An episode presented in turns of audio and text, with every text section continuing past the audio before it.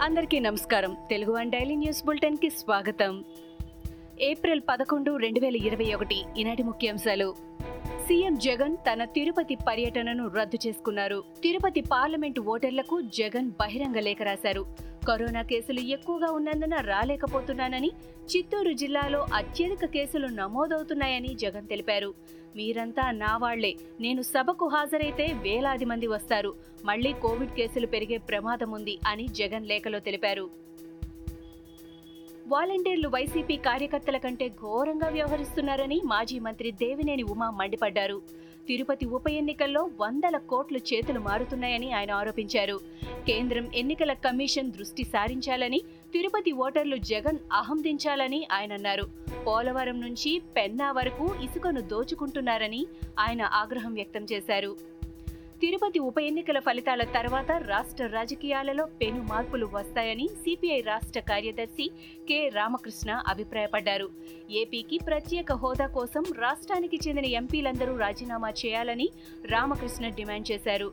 రాష్ట్ర రాజకీయాలను మార్చే దిశగా తిరుపతి పార్లమెంటు ఉప ఎన్నికలు జరుగుతున్నాయని ఆయన అభిప్రాయపడ్డారు.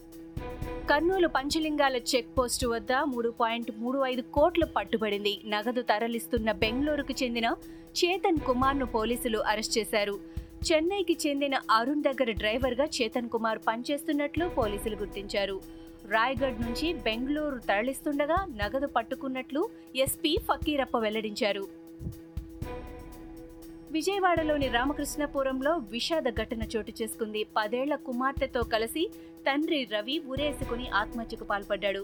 భార్య అనారోగ్యానికి గురైందనే మనస్తాపంతో ఆత్మహత్య చేసుకున్నట్లు తన అవయవాలను భార్యకు ఇవ్వాలని భర్త సూసైడ్ నోట్లో రాశాడు. కొంతకాలంగా కిడ్నీ సంబంధిత వ్యాధితో భార్య బాధపడుతుంది. ఈ ఘటనతో రామకృష్ణపురంలో విషాద ఛాయలాలనుకున్నాయి తెలంగాణ రాష్ట్రంలో ప్రైవేట్ మెడికల్ కాలేజీల యాజమాన్యాలతో మంత్రి ఈటల రాజేందర్ సమీక్ష నిర్వహించారు.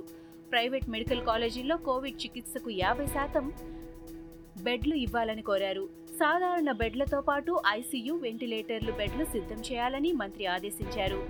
మహారాష్ట్రలో ఎక్కువ కేసులు ఉన్నాయని అన్నారు. తెలంగాణకు మహారాష్ట్ర నుంచి వచ్చిపోయే వాళ్ళ సంఖ్య ఎక్కువని చెప్పారు. మహారాష్ట్ర ఎఫెక్ట్ తెలంగాణపై ఉంటుందన్నారు. లాక్డౌన్ కర్ఫ్యూ విధించే పరిస్థితి లేదన్నారు ఈటల. ఉద్యమంలో విద్యార్థులు ఆత్మహత్యలు చేసుకుంటున్నప్పుడు షర్మిల ఎక్కడున్నారు అని కాంగ్రెస్ సీనియర్ నేత ప్రశ్నించారు. తెలంగాణలో ప్రశ్నించడానికి తామున్నామన్నారు. విజయమ్మ అక్కడ కొడుకు ఇక్కడ ఉండాలన్నారని పేర్కొన్నారు. విజయమ్మ రాయలసీమ రాజ్యం రావాలనుకుంటున్నారా అని ఆయన ప్రశ్నించారు. రాజశేఖర్ రెడ్డి జగన్ కూడా కాంగ్రెస్ తయారు చేసిన నేతలేనని గుర్తు చేశారు. హైదరాబాద్లో ఈఎస్ఐ కుంభకోణంలో ఈడీ సోదాలు నిర్వహించింది. హైదరాబాద్లో ఏకకాలంలో పది చోట్ల ఈడీ సోదాలు నిర్వహించి ఆస్తుల పత్రాలను స్వాధీనం చేసుకుంది. మాజీ మంత్రి నాయని కుమారుడు దేవేందర్ రెడ్డి అల్లుడు శ్రీనివాసరెడ్డిని ఈడీ విచారించింది. నాయని నరసింహారెడ్డి మాజీ పిఎస్ ముకుందరెడ్డి ఇంట్లో ఈడీ సోదాలు నిర్వహించింది. ప్రస్తుతం మంత్రి వేముల ప్రశాంత్ రెడ్డి దగ్గర పిఏగా ముకుందరెడ్డి పనిచేస్తున్నారు. అలాగే మాజీ డైరెక్టర్ దేవికారాణి ఇతర నిందితుల ఇళ్ళలోనూ ఈడీ సోదాలు చేపట్టింది. కూచ్ బెహర్లో కేంద్ర బలగాలు జరిపిన కాల్పుల్లో నలుగురు టీఎంసీ కార్యకర్తలు మరణించడాన్ని పశ్చిమ బెంగాల్ ముఖ్యమంత్రి మమతా బెనర్జీ ఖండించారు. కేంద్ర హోంమంత్రి అమిత్ షా ఆదేశాలతో కుట్రలు నడుస్తున్నాయంటూ ఆమె విమర్శించారు. కూచ్ బెహర్లో నలుగురు వ్యక్తులను సిఆర్ సిఆర్పీఎఫ్ కాల్చి చంపిందని ఆమె అన్నారు. సిఆర్పీఎఫ్ తన శత్రువు కాదని అయితే హోంమంత్రి ఆదేశాలతో కుట్ర జరుగుతోందని అన్నారు. కాంగ్రెస్ నేత రాహుల్ గాంధీ కేంద్ర ప్రభుత్వంపై ట్వీట్ల పోరు కొనసాగిస్తున్నారు. దేశంలో భయానక కోవిడ్ నైన్టీన్ మహమ్మారి సెకండ్ వేవ్కు కారణం కేంద్ర ప్రభుత్వ విఫల విధానాలేనని దుయ్యబట్టారు. వలస కార్మికులు మళ్ళీ తమ స్వస్థలాలకు తిరిగి వెళ్ళిపోవాల్సిన పరిస్థితి ఏర్పడిందని అన్నారు. రిపీట్ ఏర్పడిందని అన్నారు. వ్యాక్సినేషన్ను పెంచడంతో పాటు ప్రజల చేతుల్లో డబ్బు పెట్టవలసిన అవసరం ఉందని అన్నారు. సామాన్యులు జీవించడానికి దేశ ఆర్థిక వ్యవస్థ కోసం ఇది అవసరమని చెప్పారు.